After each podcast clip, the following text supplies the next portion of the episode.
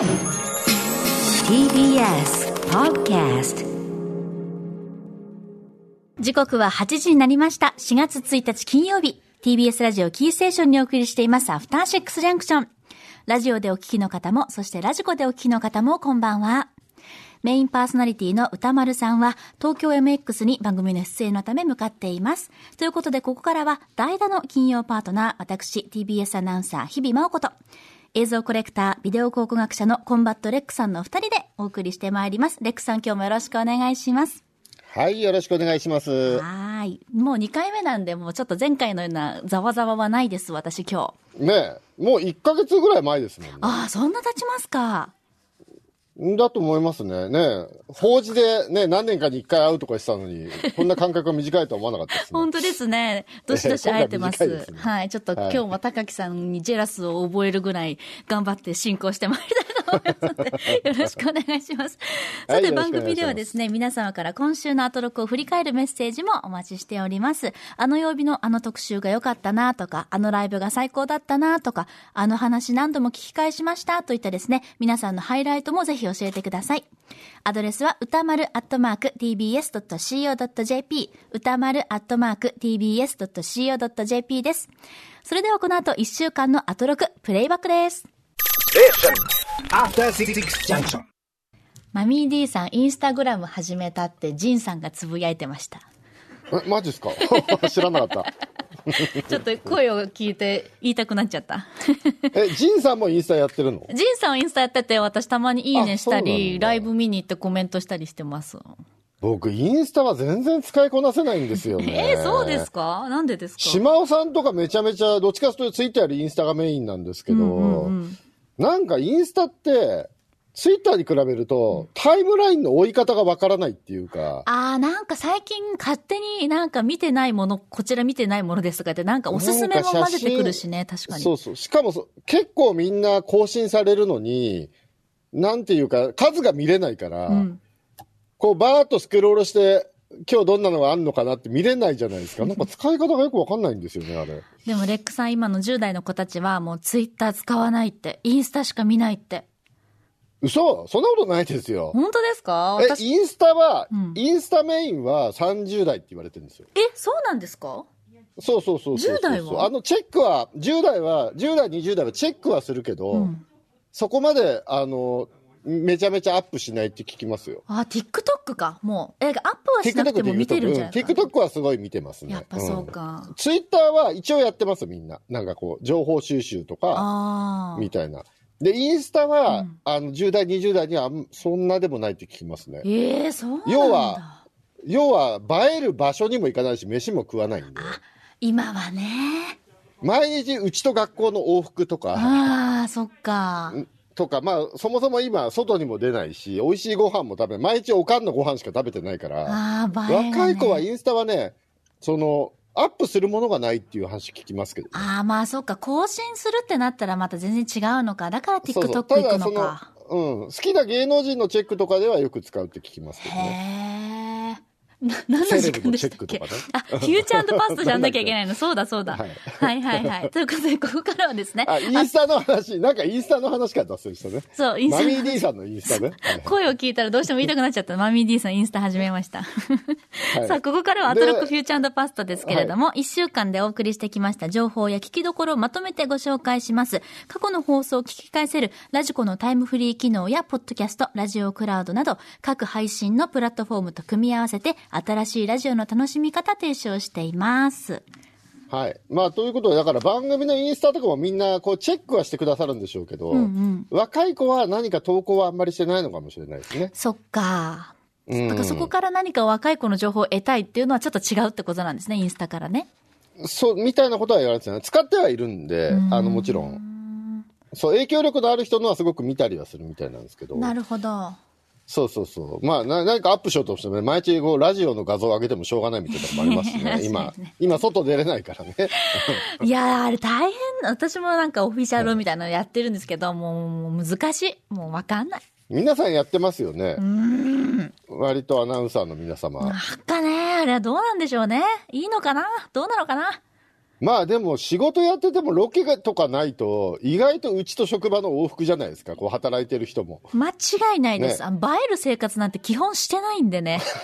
いやいや、毎日酒アップすればいいじゃないいやですか。、え、いいんですか？そんなの見たいかな？大丈夫かな？いや、やっぱ見たい、見たい人はいるんじゃない？日比さんのファンだったら見たいんじゃないですか？今日は何飲んでんのかなっていう。いやー、多分ね、確実にフォロワーはちょっと減ると思いますね、それはね。減りますか、はいまあでも高い飯とかね、食べてたとしてもアップされるのも感じ悪いっちゃ感じ悪いですよね。嫌ですね。それは嫌ですうんね。いいねは押さないかな。映えるとか言ってね、出してるけど、要は自慢ですもんね。だってね、こんないいもん食ってるよっていう本当でね。すよ。マウンティングっちゃマウンティングですもんね。ねうんそうそうそう。だし、まあ、フェイスブックとかもそういうとこありますけど、楽しそうにしてるとこをこう見せるのもマウンティングですもんね、やっぱりね。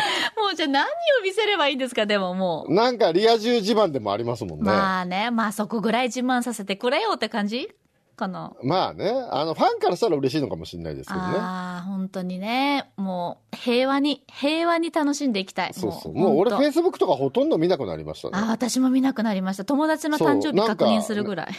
なんかバーベキューの写真とかできても、あ、俺呼ばれてないみたいなの多すぎて、もう、つら、辛くて見れないですよ、あんなの。レックさん呼ばれないシリーズちょっと多め。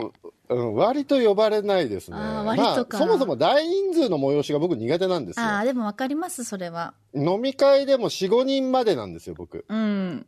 6人ぐらいからだんだん無口になってって、もう10人になったらほとんど喋んないみたいになっていくね。え、レックさん無口になるっていう選択肢あるんですか？なります、なります。あへの、ー10人とかになって、うんこう、会話が3グループ、4グループに分かれたりするのすごい苦手で、しますね。そう、4人ぐらいだと一つの話題でみんなで盛り上がれるじゃないですか。あれは好きなんですけど、うん。だからもう立食パーティーみたいなやつとか本当無理っていうか、あれはね、本当に誰が考えたの？立食パーティーって思う。そう。座りたいし、ねゆっくり食べたいし。まあ、言ったら悪いけど、ね、薄い会話が繰り広げられてるじゃないですか。なんかこう、立ち話で。そうなんだよ。立ち話ってそういうもんですもんね。軽薄な会話、ね、うんが繰り広げられてるのとかもう本当に苦手で。はい。あ、そうそう。そういうところで、だって今週のジャンプ読んだとか言ってる人いないですからね。そういう話をしたくても。できないですもんね。うん、絶対その話題は持ってこれないですもんね。立食パーティーにおいてね。そうなんですよ。あそうなんですよ。まあ、しちゃって浮くってことがよくありますけど、あ、月曜行きますかね。月曜日行こうって。はい。じゃあ行きますかね。早速参りましょうね。ここだけ聞けば1週間がわかるアトロクフューチャーパストパスト編です。では早速3月28日の月曜日から番組のパスト、過去放送を振り返っていきます。今夜も各曜日のアナウンサーが振り返りを行っております。ではまず28日月曜日です。月曜パートナーの熊崎和人です。3月28日月曜日振り返っていきます。6時半からのカルチャートークは、プロ書評家プロインタビュアーの吉田剛さん、バンドザ・ポーグスのドキュメンタリー映画、シェイン、世界が愛する厄介者の歌が6月3日に公開されるということで、もう一人のシェインみたいな存在だと吉田豪さんが思っている、バンドザ・デキシーズのケビン・ローランドについてその生き様を紹介していただきました。7時からのミュージックゾーンライブダイレクトは、茨城県出身の4人組ロックバンド、オレンジスパイニクラブでした。そして、8時台の特集コーナー、ビヨンドザカルチャーは、第94回アカデミー賞発表当日、メラニーさんのアカデミー予想賞答え合わせ編をお送りしました。ドライブ・マイ・カーしか見てないレベルの私も、メラニーさんの予想は本当に最高だったと言い切ることができます。あの、前哨戦がどうだったかですとか、まあ、直近の世の中の流れとか、もう今回のアカデミー賞が終わった、その日から来年のアカデミー賞に向けた戦い予想というのは始まっているんだとか、そういう話を聞いてるとですね、なんか個人的にも、なんか競馬の予想を聞いているかのような、そういう気分で楽しく聞くことができました。ありがとうございました。来年もよろしくお願いいたします。今週のおすすめグラビアは、乃木坂46の樋口ひなさんです。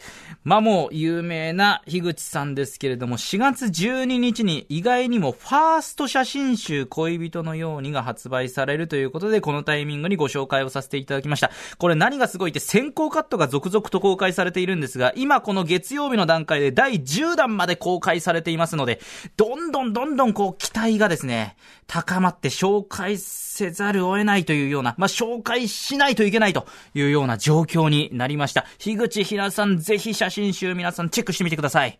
はい、こんな月曜日でした。はい、えー、まずは18時半ですね、この日は。はい。えー、プロインタビュアー吉田剛さんによる、えー、ポーグスの、えー、映画の公開にちなんでの特集でございました。これメール来てますかね、はい、いただいております。ラジオネーム、ふんどしゆで太郎さんからです。え今週は月曜のカルチャートーク、吉田剛さんがゲストでのケビン・ローランドの話がとても印象に残っています。10年のブランクを経て、1999年に出したアルバムに入っている、ホイットニー・ヒューストンの The Greatest Love of All のカバーが、吉田剛さんの解説も相まってめちゃくちゃ感動的に聞こえて、月曜にその曲を聴いてから、今日まで毎日聴いてしまうほど心に刺さりました。ということです。はい。ね、もともとだからこれ振りとしては、ポーグスの、えっと、ボーカルである、えー、シェイン・マガウアンって言うんですね、今。僕らの世代はマクガワンでずっと覚えてたんで、ちょっと、マガウアンすごい言いづらいんですけど、シェイン・マクガワンのドキュメンタリー映画が今度公開されるということで、まあ、それの特集をやるのかと思ったらですね、えーまあ、そもそもポーグスってバンドが何かっていうと、まあ、アイリッシュパンクと呼ばれる、あの、アイリッシュの、アイルランドの音楽とパンクを融合させたみたいな、えー音楽を、まあ、始めた、パイオニア的に言われるんですけれども、まあ、その、えーシェイン・マガウアンのドキュメンタリーが今度公開されるんで、それの特集でポーグスやるのかなと思ったらですね、えー酔っ払いでアイリッシュっていうことで言うと、もう一人いるって言って、えーデキシーズ・ミッドナイト・ランナーズのフロントマンである、えーケビン・ローランドについての特集だったという流れですね。で、今度のこのポーグスの映画っていうのは、あの、特集の中でも歌丸さんとゴーちゃんが言ってましたけれども、監督がジュリアン・テンプルって人なんですよ。ええこのジュリアン・テンプルさんというのは、まあ、この人自身もあの結構パンクスというかで、あのセックスピストルズの、えーまあ、オリジナルパンクのね、えー代表的なセックスピストルズの映画などを撮っていた人ですね。で、その後、えっと、映画な、そういうドキュメンタリー映画なども撮りつつ、あの、ミュージックビデオの監督として、あの、すごく、どんどんどんどん80年代の MTV に乗って偉くなっていった人ですね。で、この人が今度監督するということなんですけれども、あの、この、今回特集したケビン・ローランドさんのいるデキシズ・ミッドナイト・ランナーズ。まあ、最大のヒット曲が、あの、特集でもかかってましたけれども、あの、カモン・アイリーンっていう有名な曲が、この特集内でもかかっていたんですけれども、なんとこのカモン・アイリーンのミュージックビデオもジュリアン・テンプルが確か撮影してたはず、うん監督してたはずですね。だから結構奇遇なんですよ。はい。でね、吉田剛ちゃんがこんなにケビン・ローランドに思い入れがあるってことも僕知らなかったんで、まあ彼はね、パンクすごい好きですけど、で僕も当時、若い頃にポーグスも、歴史ズミッドラトランナーズもアルバムは買ってたんですけれども、まあ10代の後半ぐらいになるとあんまりそういうの聞かなくなっちゃって、その後あんまり追ってなかったんで、結構知らないことが多かったというか、あの、今回紹介してたそのね、感動的なカバーっていうのも初めて聞きました。知らなかったですね。へえ、なんか再発見というか、また再評価というか？そうですね。うん。で、1991、2年頃に、あの、まあ、当時一番人気だったプライマルスクリームっていうバンドが、イギリスのバンドでいたんですけど、ええそれのボビー・ギレスピーっていうフロントマンと、ケビン・ローランドが一緒に何かやるっていう記事とかが音楽誌に一瞬出て。あケビン・ローランド元気にやってんのかなと思ったんですけど、その後何か一緒にやったっていうのをなんか見た記憶がないので、ああ。もしかしたら実現しなかったのかもしれないですね。そうなんだ。うん。で、今はね、デキシズ・ミッドナイト・ランナーズ再結成して、うんうんデキシーズって名前に変えて、豪ちゃんが言ってましたけど、スタイルカウンシルのミック・タルボットが加入してるっていうのも、うん。全然知らなかったんでびっくりしましたね。まあ、スタイルカウンシルっていうのは、もともとジャムっていうパンクバンドがオリジナルパンクでいたんですけども、その後スタイルカウンシルっていうユニットになり、まあ、すごいシャレオツな音楽ですね。ほうほう。シャレオツなロックみたいなほので、80年代一番シャレオツだったロックやってた人たちと思っていただければいいんですう。けど、一番シャレオツ。まあ、それが、そうそう、ジャムのボーカルのポール・ウェラーと相棒がミック・タルボットって人だったんですけど、そのミック・タルボットがね、いつの間にかデキシズ・ミッドランナーズに入ってるっていうのがびっくりですね。全然知らなかったんで。なかなかそういった情報ってね、続報ってやっぱり届きにくいのかしら？追ってないと。まあ、ちゃんと追ってないとね、うんもう僕も音楽雑誌とか読む習慣がなくなってね、あー20年ぐらい経つので、ネットのニュースとかで、ツイッターとかでフォローしてんのもね、1000超えてるからどんどん流れてっちゃうんで、な。かなか目に入ってないですよね。そうですね。積極的に追ってないとね。流れちゃうからね。でも本当にここで、そうそうそうそうあっていうね、発見がいっぱいあったね、カルチャートークそう、だった感じですケビン・ね。ローランドのことがね、こんなにゴーちゃんが追い続けてるとは思わなかったですね。うんいや、はいさすがだなはい。そしてこの日、吉田剛ちゃんは、あの、すごく気乗りのしないイベントがロフトプラスワンで行われるっていうので、あの、特殊の時間がすごく短くて、はい。早めに終わったんですよね、この日。で、早めに終わったおかげで、うんあの、今月の推薦曲がかかりまして、はいはいはい。あの、カートゥーンのね、曲がかかったんですけど、うんいや、かっこよくてびっくりしましたね。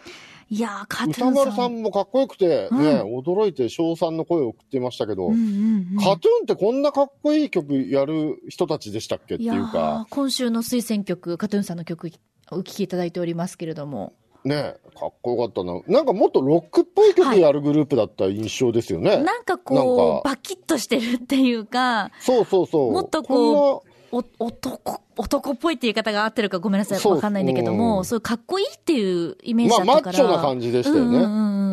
こんな都会的で洗練された、なんかアーバンな曲やる人たちだっけっていうか、びっくりしちゃいましたね。更新されてるんですね、そのすごいいいんで音楽の内容もね。はい。まあ、なので、ちょっとこの日はですね、吉田剛ちゃんが帰った後も、カトゥーンのとこまで含めてですね、はいこの6時半のとこは聞いていただくと良いのかなと思います。改めて今週の推薦曲は、Ain't Seen Nothing Yet、カトゥーンさんの曲でした。はい。まあ、これ音楽流れますんでね、あの、ラジコのタイムフリーがいいですかね。そうですねはね。うんうんはい。はい。そして20時台、もうはい毎年恒例ですね、えーメラニーさんによるアカデミー賞発表当日最速振り返り予想結果答え合わせでございます。はーい。はい。まあ、これはもう毎年ね、もう安定しておりますけれども、うんうんあのーどれが当たった、どれが当たんないとかね、あの、それぞれの分析も非常に楽しいんですけど、あの、近年、近年というかもう本当ここ1年ぐらいですかね、メラニーさんが昔は映画を見ないで予想するっていうことにしていたんですけれども、なんだかんだで今って見れちゃうので、ねえ。見ることにした結果、うんうんいろいろ予想がブレだし、で、ブレたところはやっぱり外すみたいな現象が起きていて、あの、はい何度も何度も特集内で、見ることによる弊害っていう言葉が 何度も言われていましたけど、なんか年々その弊害が大きくなってる感じがしますよね。そうですね。今年も見ることによる弊害っていうワードが何回か出ましたね。えそして、まあ、あの、世間を騒がしたクリス・ロック、ウィル・スミスのね、うん例の問題っていうのにも、この特集内では触れておりまして、えはい。まあ、それのせいでね、その後のコメントとかが全然頭に入ってこなくなっちゃったとかうん。ね、いろいろおっしゃってましたけど、いや、この問題はもう僕なんかは、なんか、ね、勉強になるなって言っちゃよくないのかもしれないんですけど、ほうほう。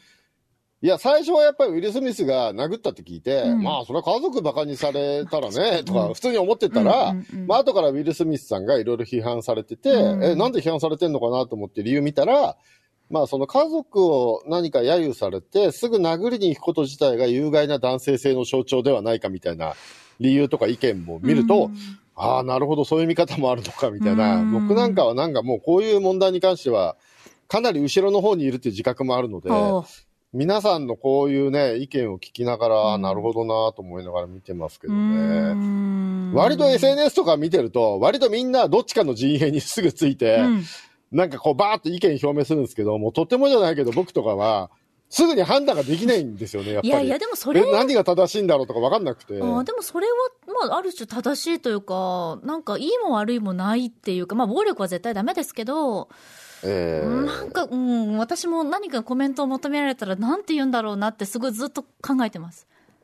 まあね、あの、ウィル・スミスさん怒るのももっともですね。うん。でも怒る理由っていうのがね、やっぱりいろいろ、な怒るというか、こう殴ってはいけない理由っていうのが、うん。その有害な男性性とか、うん。あのーなんだっけ、カリム・アブドゥル・ジャバーが、ね、あの、奥さんは自分で怒れ怒れる人間だから、彼がわざわざ、あの、代わりに代弁する必要はなかったって意見とか、うんうんうんそう、そういう意見とか見ると、なるほどなぁなんて思って、もうあれですよ、うんうん子供とね、今日喋ってたんですよ。で、某、某なんか会社の名前と同じ名前のお友達がいるんで、おそのお友達とその会社の名前一緒だねなんて言ってたら、うん。子供に名前いじりはやめてとか言われて、あもう今の子ってそういう意識なんだと思って、え、今でも名前いじりになるのかとか思って、なるほど。いかんいかんいかんみたいな。だからもう子供より俺後ろ走ってる感じなんで、いやもうー子供に教わってる感じですよ。だから改めてそのいじりって難しいですね。そうそう。あと、学校では煽り禁止とかも今あるし、ああと今、小学校は男女問わずさん付けで呼ぶ習慣になってますね。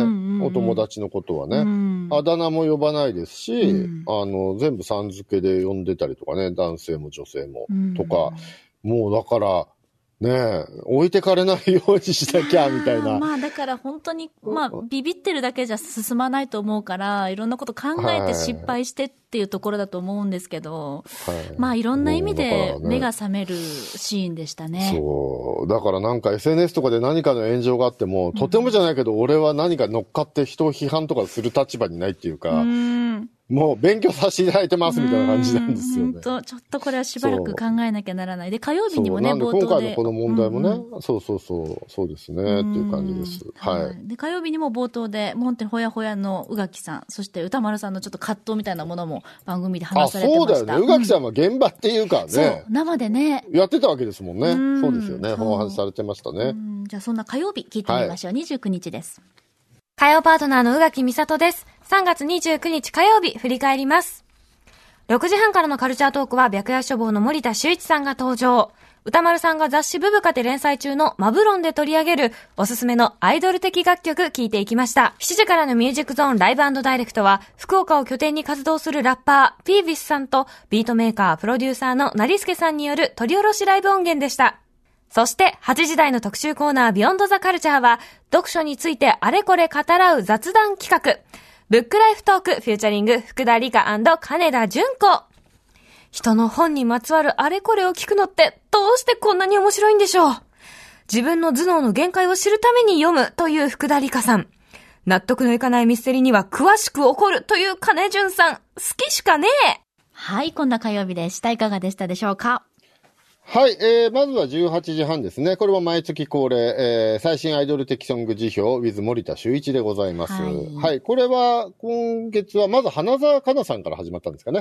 花澤香菜さんのアルバムが素晴らしかったっていう話で、まあ小出祐介さんや沖田玲二さん、そして矢野博康さんの曲などが素晴らしいということで、矢野さんはやっぱりあれですね、その歌丸さん好みというか、えっ、と、ユーロビートって言っても、あの、アッパー系の、あの、ジュリアナとかでかかるやつじゃなくて、あの、PWL、ストックエイト系ウォーターマンがやっていたような、ああいうダンスミュージックっぽいのをちょっとこういうポップスに入れるのがすごい上手で、うん歌丸さんの割とね、ドンピシャなところの曲作られますよね。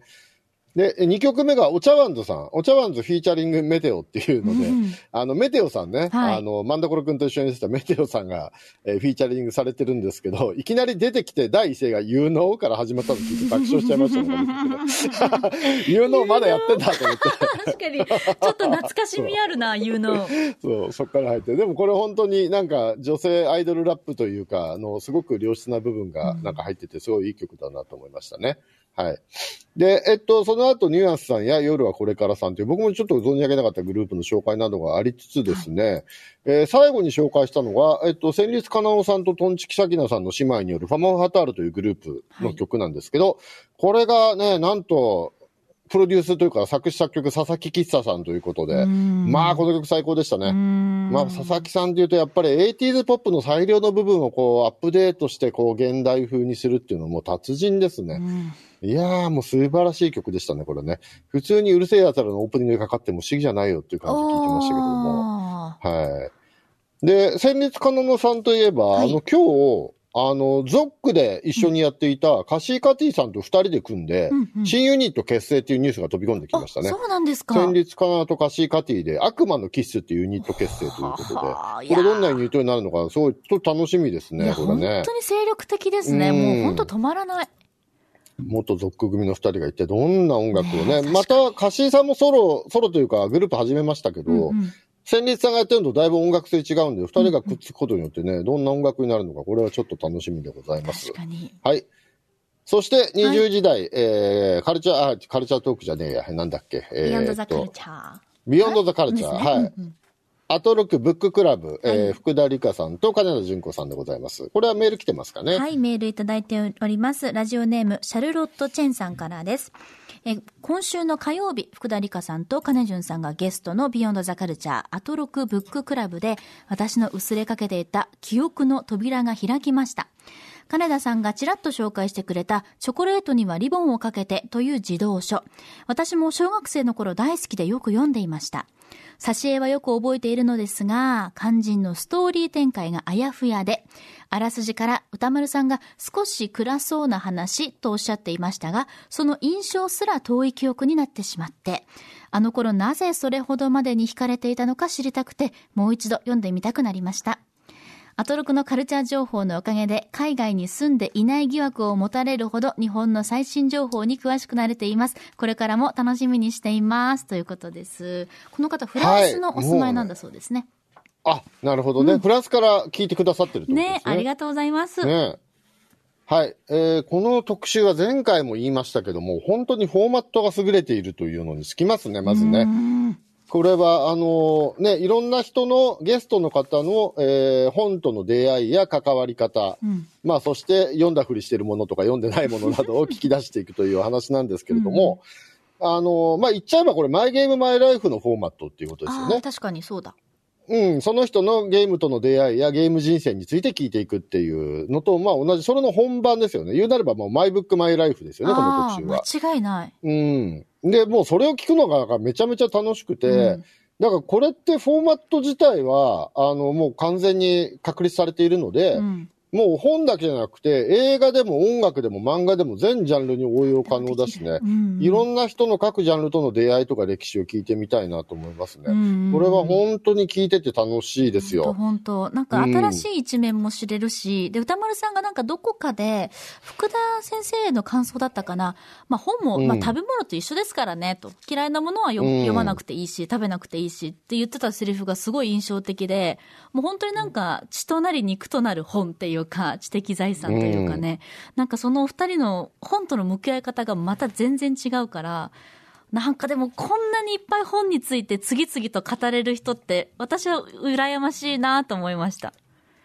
え、でもやっぱり、まあ、全く読まないで生きてきましたって人、んまあ、少数いるかもしれないですけど、うん最近読んでないなって人でも、やっぱり本読んだ時期とか、うんうんうん子供の頃最初これを買ったなとかって絶対あるはずですかそうから、、記憶はこれはいろんな人の話話聞くと面白いんじゃないですかね。とか、こ、このくらいから読まなくなりましたっていうのでも面白い気はしますけどね。確かにそれも大事な奇跡ですもんね。こういうきっかけで読まなくなってしまいました。みたいなのも含めてなんか楽しい気はしますね。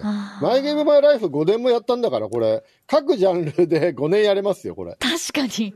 何週1で年もでき5年る。やれますよ、これ。うわー何でも。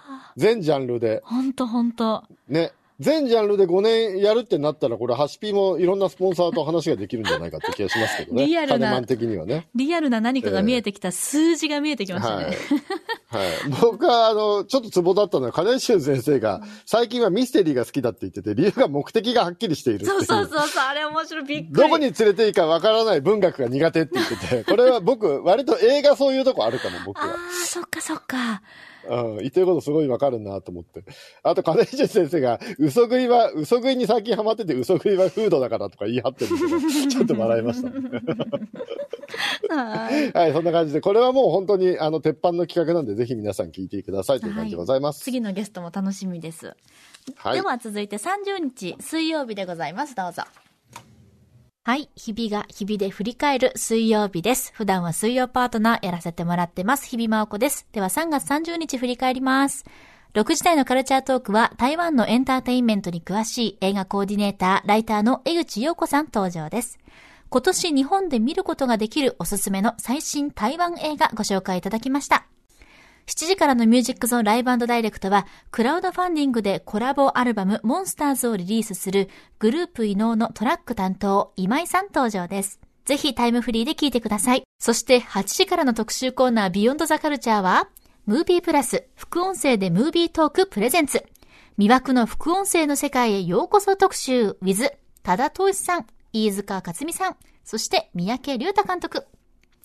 CS 映画チャンネルムービープラスのコンテンツ、副音声でムービートークとコラボレーションいたしまして、おすすめの副音声やコメンタリーのご紹介をそれぞれお三方からしてもらいました。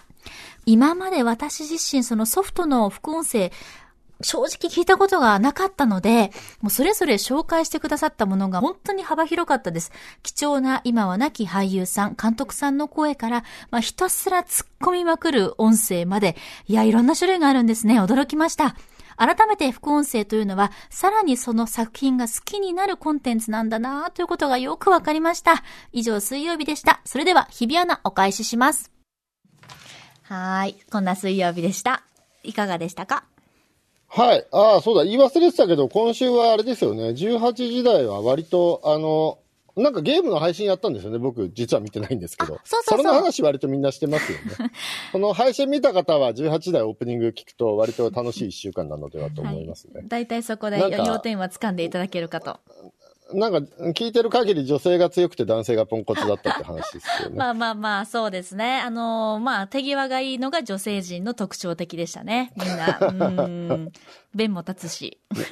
なんだっけ？たか、高木が短い時間で色を変えてくるとかなんかそんな話ね。そうなんですよ。なんかね、しっとり、やっぱりね、高木流のなんか、こう、かましだったんですかね。あれ、しっとり変えるんですよね。すっごい。でも別に変えてるから強いとかじゃないんでしょ、あ別全に。然そんなことなくて。特に、はい特に強いわけではないそうなんです。はいはい。優しさが垣間見えてました、はい高木さんの。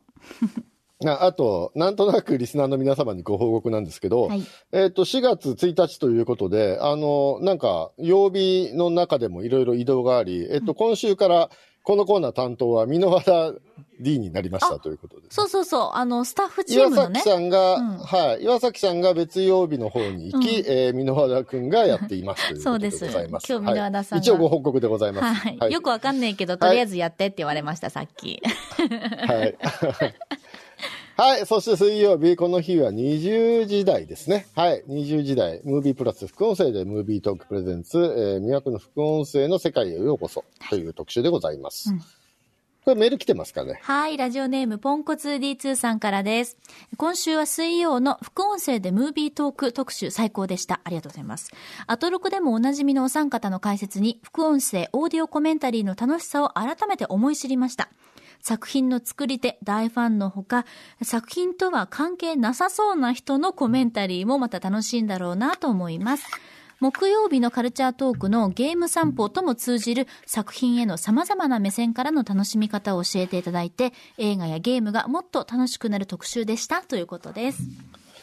はい。えーこの特集はまあもちろん副音声の楽しさいっぱい語っていただき、まあ多田さんがトランスフォーマーのね、ビーストウォーズのお話をまずし、はい。まあ副音声で声優がモノマネしたりとか本編と全然関係ない話をしてる面白さであるとか、うんまあ飯塚さんはトビー・フーパーが悪魔の生贄をね、自分でコメンタリーしてるとかって話があったんですけれども、僕この特集で一番ツボに入っちゃったのが、3番目にいらっしゃった三宅龍太さん。うん。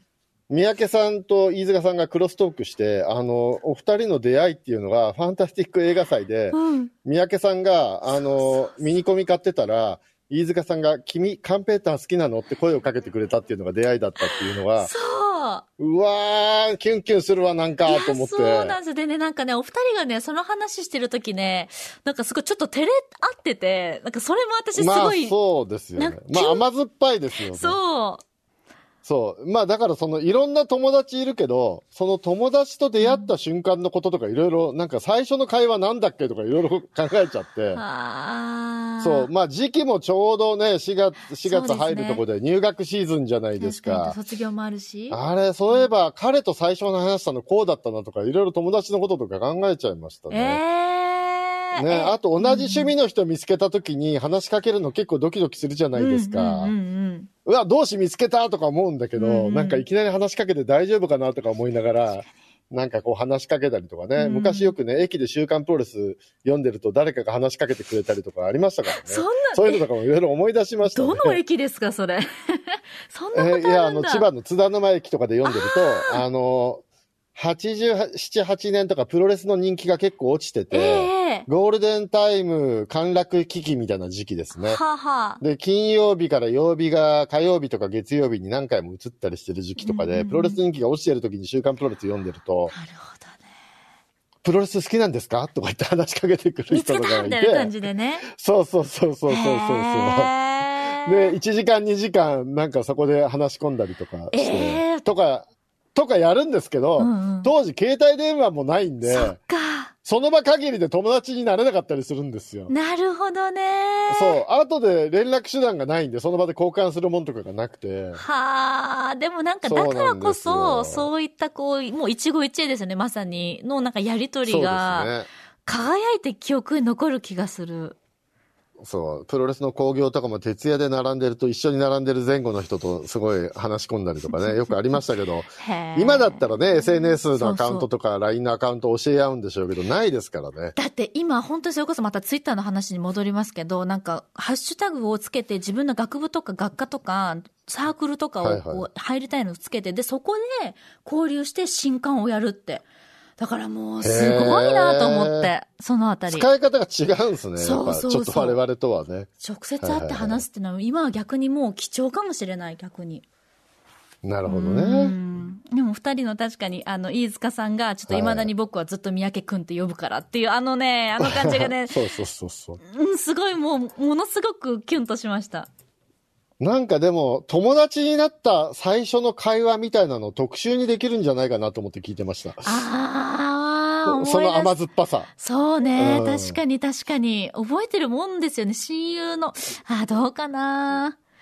うーん。まあ今だからこそね。うんまあな最初なんだっけとかお互いにね、話し合うとかでも面白いかもしれないですしね。確かに確かにね。なんかなかなかね、そういうので広がりそうだなと思って、ちょっと本題とはずれてますけどね、そこがすごい僕は楽しかったですということで。副音声もね、いろいろ出てきましたから、あの、本当サマーズさんがひたすら突っ込み続けるやつとかね、すごい衝撃的でしたけど。はいはい、ちょっといろいろと、また、あの、改めて聞いてみてください。はい。では、木曜日参りましょう。31日です。木曜パートナー TBS アナウンサーのうないりさです。3月31日木曜日2021年度最後の日ですね。振り返ります。6時30分からのカルチャートークは YouTube で大人気の企画ゲーム散歩の仕掛け人飯田さんとナムさんが登場。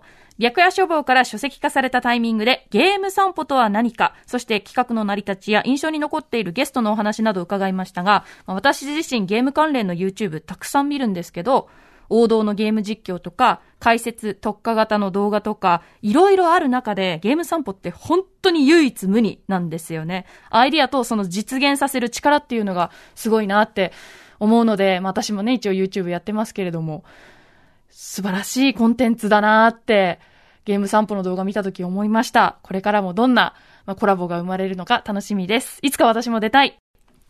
そして7時からのミュージックゾーンライブダイレクトはシンガーソングライターのシンシアさんによる取り下ろしスペシャルライブ音源でした。ありがとうございました。続いて8時からの特集コーナービヨンドザカルチャーは島尾アワー3月号お元気ですか？日本列島お便り旅。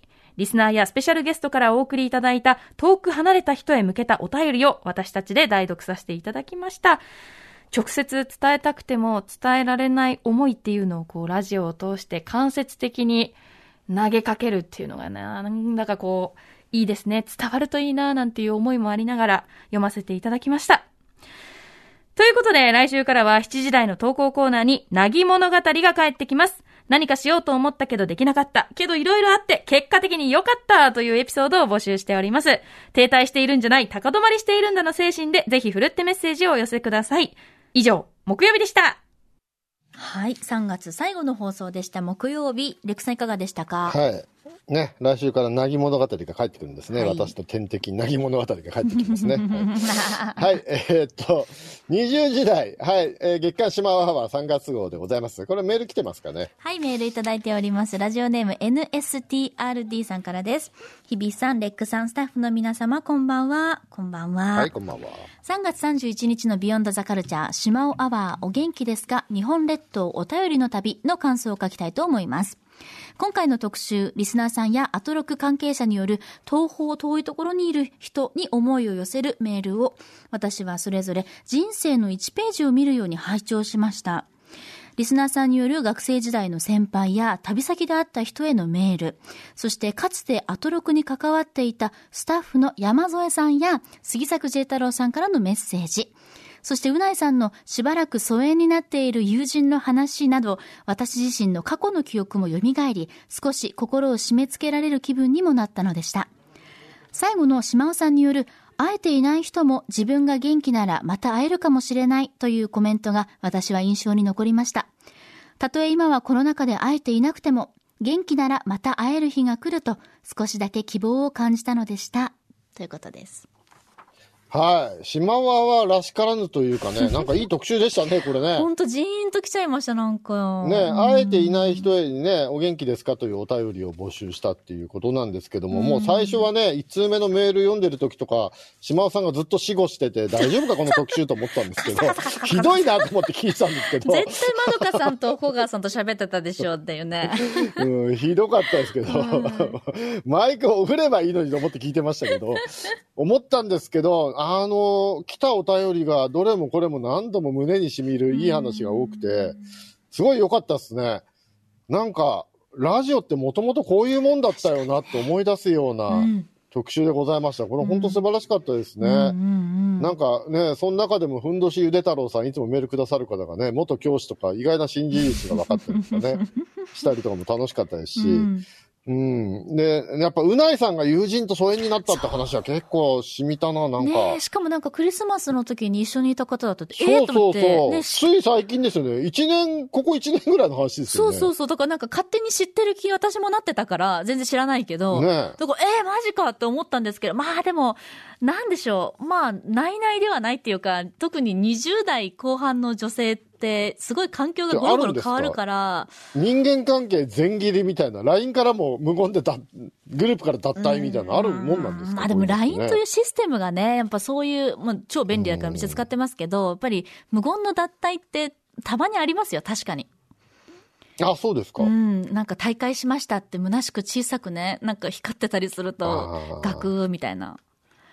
出さなきゃいいのにね、あれ。スーッとね。そうそう自然消滅できればいいのにね。ほんとほんとわざわざそれが出ちゃうとね、周りも傷つくからね。そう、まあ出にくいっていうのもあるでしょうしね、本人もね。ねいやー、まあでまあもそれが人間だなっていう感じですけ参加で、ど。参加できないグループで盛り上がってるのも辛いですよね。なんか経験が終わりだったりするんですか、レックさん。LINE とかでもだから飲み会と一緒でね、こう、みんなが盛り上がってるのに入れないとか、たまにありますよね。やだー、辛い。なんかノリについていいけないみたいなのありますよ、僕は。あーまあちょっと LINE も、ええ基本的にそういうコミュニケーションあんま得意じゃないんで、ありますね。はいまあ、あと嬉しかったのうんうんはメールにもありましたけど、あのね、元アトロク AD の山添くん、ゾエからのお便り嬉しかったですね。元気でやってるみたいでよかったなほんとほんと。ね鳥取で公務員をやってるっていうのでね。うんねね番組をね、時々聞いてくれてるみたいでね。ね。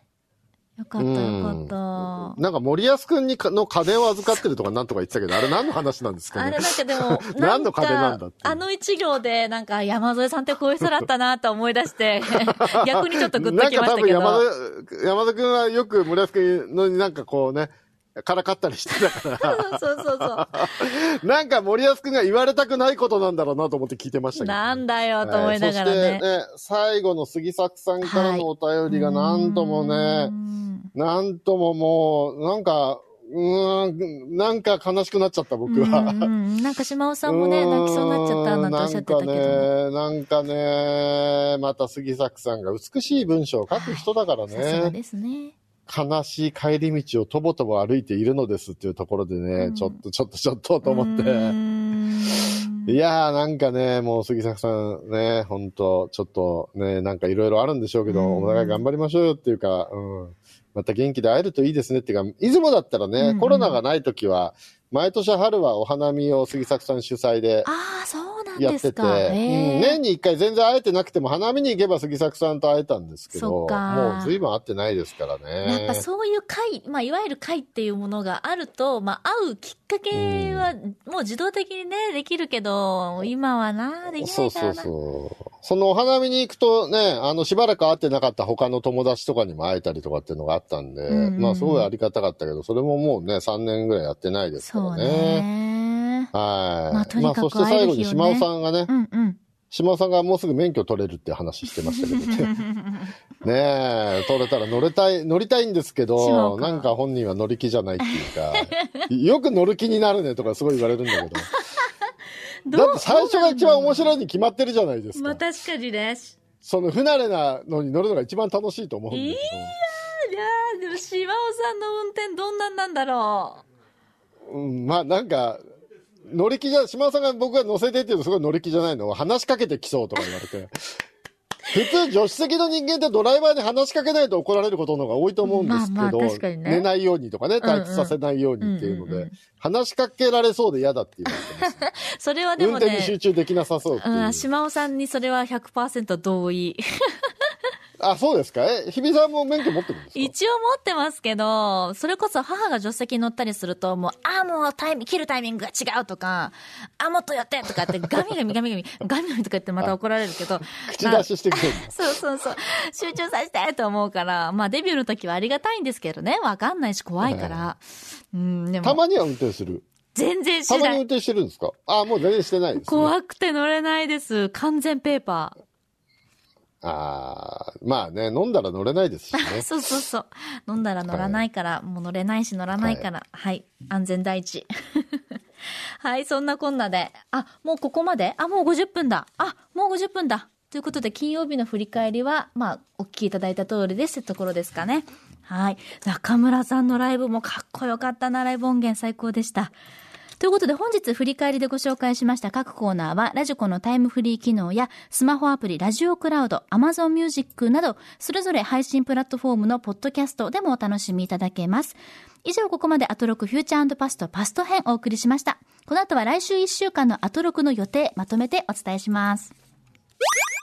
ではここから来週1週間のアフターシックスジャンクションの予定一気にお知らせします。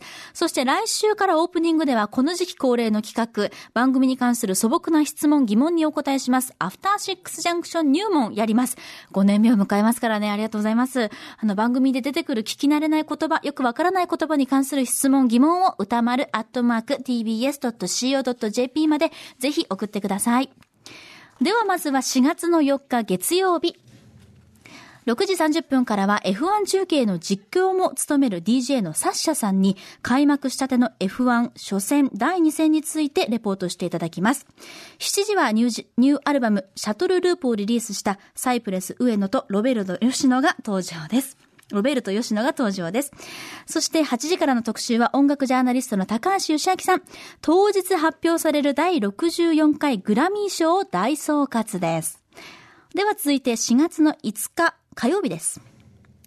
6時半からは美術館ライターの浦島もよさんにおすすめの美術展をご紹介いただきます。7時は次世代型シンガーソングライター大平瑞希さん番組初登場。そして8時からは火曜日の投稿コーナーの拡大版です。マイスイートホーメ、こんなに嬉しいことはない、青毛羽尊しいスペシャル。まあ、卒業であったり転職であったり配置換えといったイベントの多いこの季節、褒め、つまり褒め言葉が発生しやすい時期なのではないか、そんな仮説を実証すべく、この時期ならではの褒めを大募集します。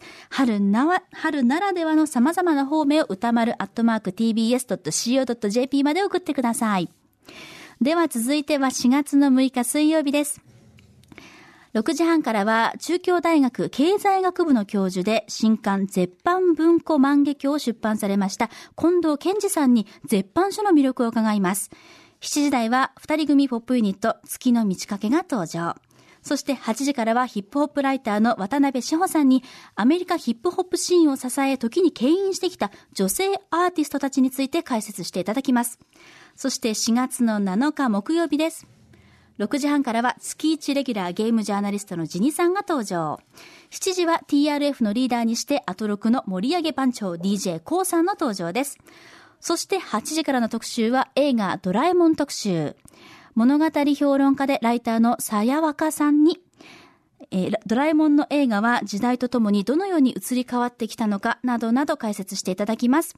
そして4月の8日金曜日、高木さん帰ってきます。6時30分からの週刊映画辞表ムービーウォッチメンは英雄の証明を評論。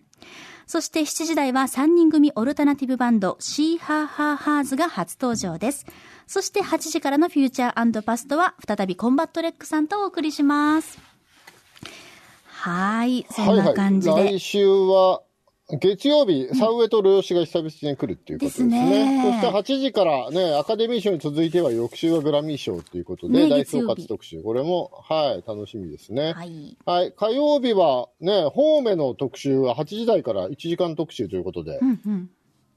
ねこれ本当に思いますけど、本当、よく飴とムチとか言うけど、マジでムチとかいらないですよね。飴だけでいいと思うんですけどね。